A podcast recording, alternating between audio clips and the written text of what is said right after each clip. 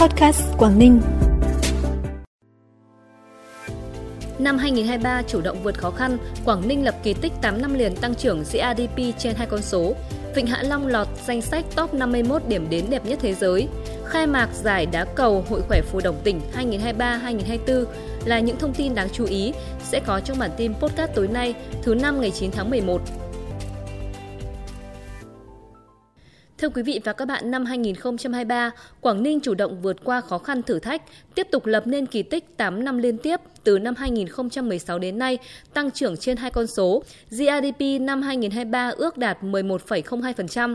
Đây cũng là năm thành công nhất của tỉnh trong thu hút đầu tư, nhất là thu hút đầu tư trực tiếp nước ngoài với con số kỷ lục ước đạt 3,1 tỷ đô la Mỹ trong tổng số ước 5 tỷ đô la Mỹ thu hút đầu tư. Tổng thu ngân sách nhà nước trên địa bàn ước đạt trên 55.600 tỷ đồng, tăng 3% cùng kỳ. Trong đó thu nội địa ước đạt hơn 39.600 tỷ đồng, tăng 7% so với cùng kỳ. Nhờ sở hữu vẻ đẹp thiên nhiên độc nhất vô nhị, Vịnh Hạ Long của Việt Nam vừa được công bố lọt danh sách 51 điểm đến đẹp nhất thế giới do tạp chí quốc tế nổi tiếng Condé Nast Traveler bình chọn. Trước đó, nhiều tạp chí du lịch nổi tiếng thế giới cũng đã dành nhiều đánh giá tích cực cho Vịnh Hạ Long. Tháng 2 năm nay, tạp chí du lịch quốc tế nổi tiếng Travel and Leisure đề xuất Vịnh Hạ Long là một trong bốn điểm đến lý tưởng ở châu Á để ngắm bình minh và hoàng hôn tuyệt đẹp mà du khách có thể ghé thăm bất cứ mùa nào. Đến tháng 3, chuyên trang du lịch của CNN bình chọn Vịnh Hạ Long nằm trong top 25 điểm đến đẹp nhất thế giới. Sau hơn một tháng tích cực triển khai thi công, đến thời điểm hiện tại, việc thi công đấu nối nước sạch cho người dân ở xã Tràng Lương, thị xã Đông Triều đã đạt khoảng 90% tiến độ. Dự kiến đến cuối tháng 11 này, tuyến ống trục chính cung cấp nước sạch cho xã Tràng Lương sẽ hoàn thành và đến hết năm 2023 sẽ có thể cung cấp nước sạch sinh hoạt cho người dân trong xã. Trước đó, người dân trong xã Tràng Lương vẫn sử dụng nguồn nước tự chảy từ các khe suối, giếng khoan để sinh hoạt. Thời gian gần đây, nguồn nước này không đảm bảo về trữ lượng, chất lượng, ảnh hưởng tới đời sống của người dân trong xã.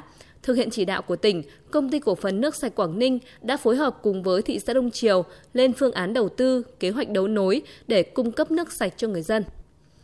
Theo Phòng Văn hóa Thông tin huyện Tiên Yên, các hoạt động đặc sắc của lễ hội đền Đức ông Hoàng Cần, Ngày hội văn hóa thể thao dân tộc Sán Diều huyện Tiên Yên năm 2023 sẽ diễn ra trong hai ngày 25 và 26 tháng 11.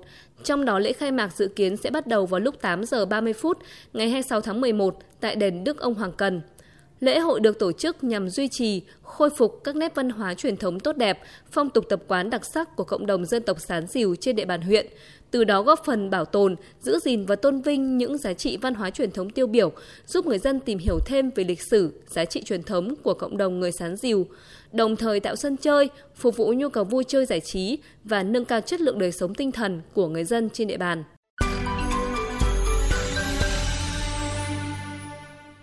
Bản tin tiếp tục với những thông tin đáng chú ý khác. Năm 2023, diện tích cây lúa nếp hoa vàng trên địa bàn thị xã Đông Triều đạt 1.200 ha, tăng hơn mọi năm gần 200 ha.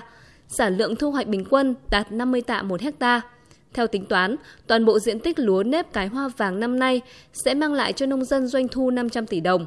Được biết toàn bộ diện tích cấy nếp cái hoa vàng được nông dân gieo cấy tập trung theo hướng canh tác hữu cơ. Do đó lúa nếp có chất lượng tốt được mùa, nông dân phấn khởi. Sáng nay tại thành phố Uông Bí, Trường Đại học Hạ Long và Ngân hàng Vietinbank chi nhánh Quảng Ninh thực hiện lễ ký kết thỏa thuận hợp tác cùng phát triển. Theo đó, Ngân hàng Vietinbank Quảng Ninh thống nhất sẽ tài trợ cho Trường Đại học Hạ Long dự án phòng máy tính phục vụ công tác giảng dạy của nhà trường với tổng số trên 60 máy. Dự án được thực hiện và sớm hoàn thiện trong quý 1 năm 2024. Phòng Lao động Thương binh và Xã hội và Phòng Giáo dục và Đào tạo huyện Ba Chẽ vừa phối hợp đến thăm, trao tặng sữa tươi dinh dưỡng cho toàn bộ các trẻ đang theo học tại ba trường mầm non của các xã Lương Mông, Đạp Thanh và Đồn Đạc. Tổng số sữa được trao tặng là 1.125 thùng, tương đương 54.000 hộp loại 110ml của Vinamilk. Với lượng sữa này, toàn bộ học sinh của ba trường mầm non sẽ được uống sữa miễn phí trong 90 ngày liên tục.